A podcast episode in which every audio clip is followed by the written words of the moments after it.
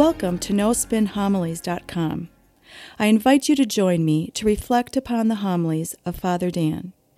Father Dan will challenge us to open our heart, mind, and soul to the Word of God. Father Dan will draw upon sacred scripture along with art, literature, and the lives of the saints to help us grow in our love and knowledge of the scripture. In doing so, we can become the living Word of God in this world. Now it is my pleasure to present to you No Spin Homilies.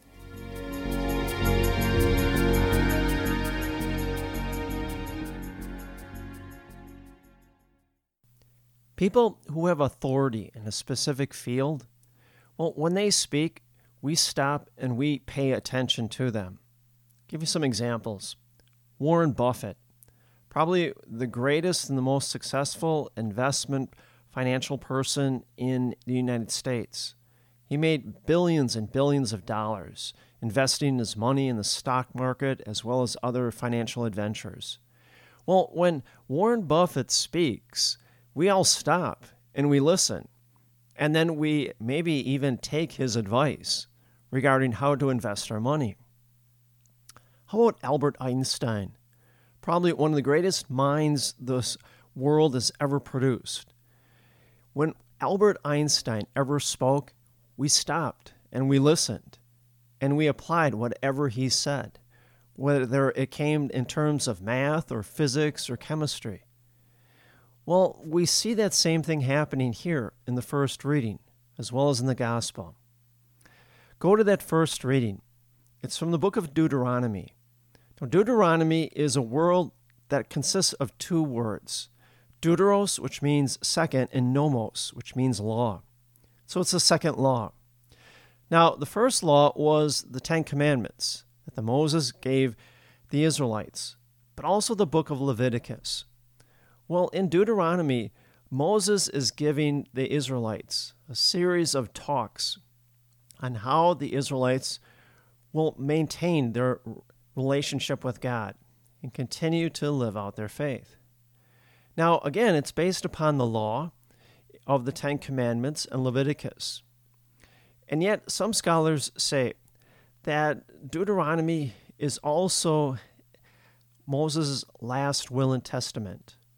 It's basically his last instruction to the Israelites, because shortly afterwards, he's going to die. Now, the passage that we heard today in the scripture readings is somewhat odd. It says, Moses spoke to all the people, saying, A prophet like me will the Lord your God raise up for you from among your own kin. To him you shall listen. Now, the first thing we can take from this is that we know Moses is the greatest figure in the Old Testament. Here's why. He was the one that spoke with God on top of Mount Sinai in the form of a burning bush. He was the one that was sent by God to liberate the Israelites from slavery in Egypt and lead them all the way to the promised land in Israel. Moses was the only person that ever spoke to God face to face when he stayed on top of Mount Sinai for 40 days and 40 nights, speaking with God. And then afterwards, he received the Ten Commandments from God to give to the Israelites. And so we can assume Moses speaks with great authority in the Old Testament. Now, why is this important? Well, because prophets that came after Moses, scribes, rabbis, Pharisees, when they taught, they always traced their teaching back to their mentor. They would say, for example, I learned from Rabbi so and so, who learned from Rabbi so and so. And in doing so, they were able to trace all of their teaching back to Moses. It was a way of legitimizing their teaching.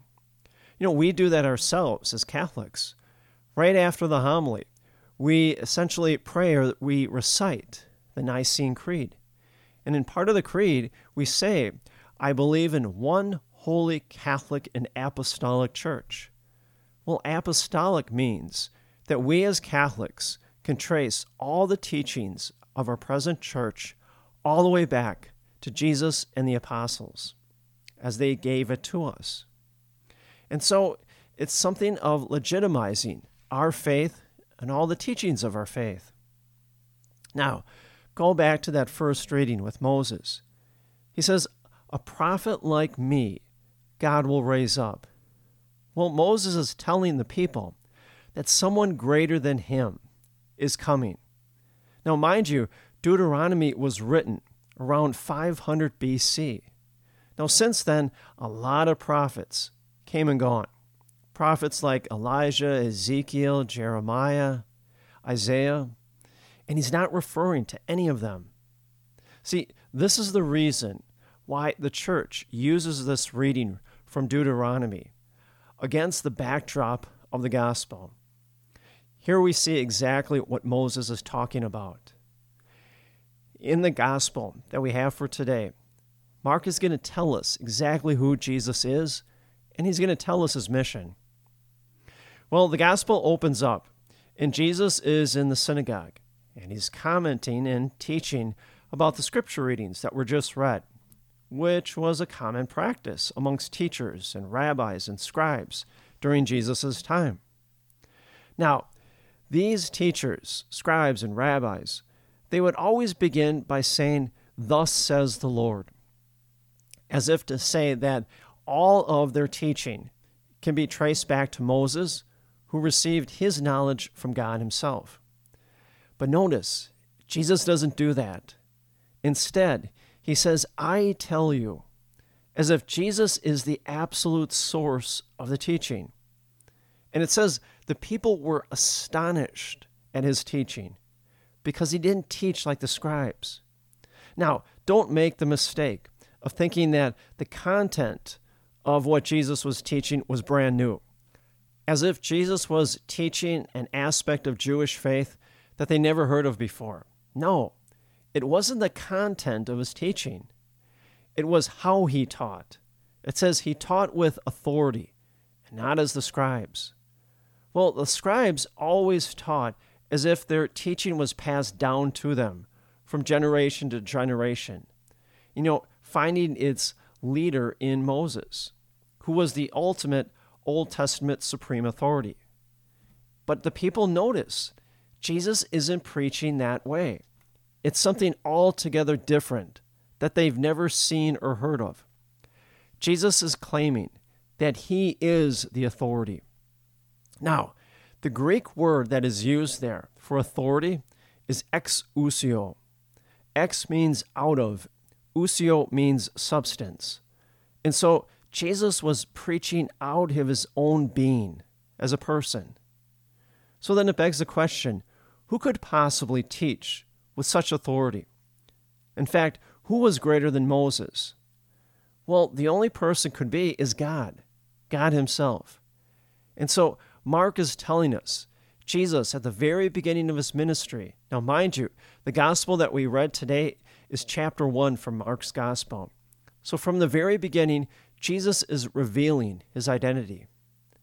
Now, if you are a first century Jew and you are present in that synagogue and you're hearing this, you would be absolutely shocked.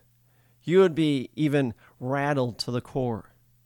And it says, the people there in the synagogue were astonished at his teaching.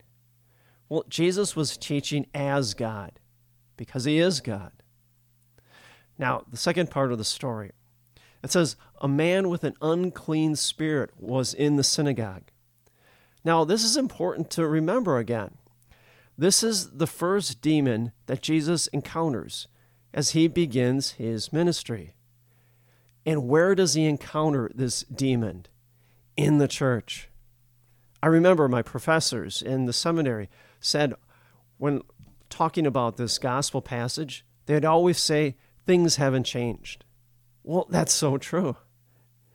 Now, we always believe the enemy of the church is always outside the gates of the church. Well, yeah, that's true. But the enemy of the church is also inside the church, as it is with Jesus in this gospel. And it can be seen. You know, people who think that they know better on how the church should be run or operated. And then they seek to do just that.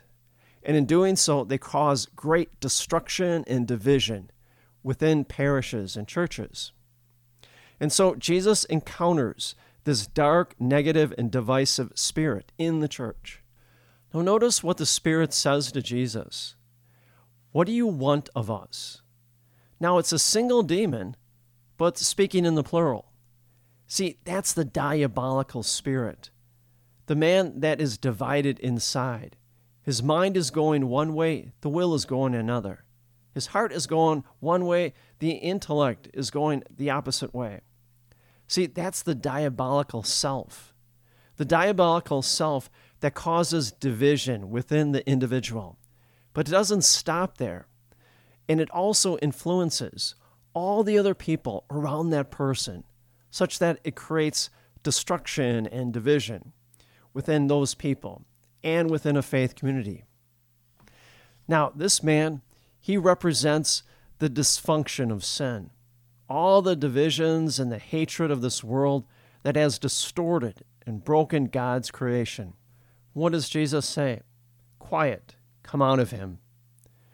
Jesus is not appealing to Moses like the prophets did, who would say, Oh God, please help me to rid this man of the Spirit.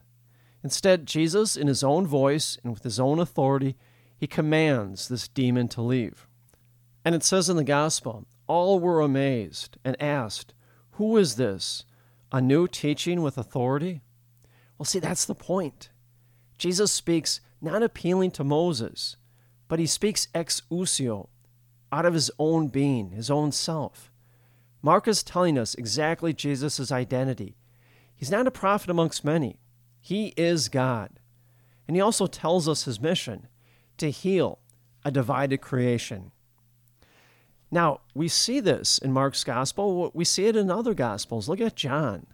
Throughout the, John's gospel, Jesus is always saying, I and the Father are one. Now, that's a clear affirmation of who Jesus is. Jesus is God, and he speaks with authority. So, what's the implication for us? If we're made in the image and likeness of God, and we are, and if we, through baptism, share a life with Christ, and we do, then we're naturally compelled to listen, follow, and embody the teachings of Christ, especially when Jesus' mission is to reconcile us to the Father. Jesus speaks with authority, and he speaks about how we are healed from our sin and how we must remain in a right relationship with God. And in doing so, then we have the hope of eternal life. And so we have to follow, we have to listen, and we have to embody Jesus' teachings. Jesus' teachings aren't something that we can follow when it's convenient and then set aside when it's not convenient or when we don't have time for it. No. Or Jesus' teachings are one in which we say, well, I agree with this and that, but I don't agree with this other things, and therefore I'm only going to follow those things. No. Jesus is God. He teaches with authority. Therefore, all of Jesus' teachings within our church have to be listened to, have to be followed, have to be embodied by us each and every day of our life. If we want a right relationship with God, and if we want that great gift of eternal life that Jesus wants us to have. And may the grace and the peace of Jesus Christ rest upon you always.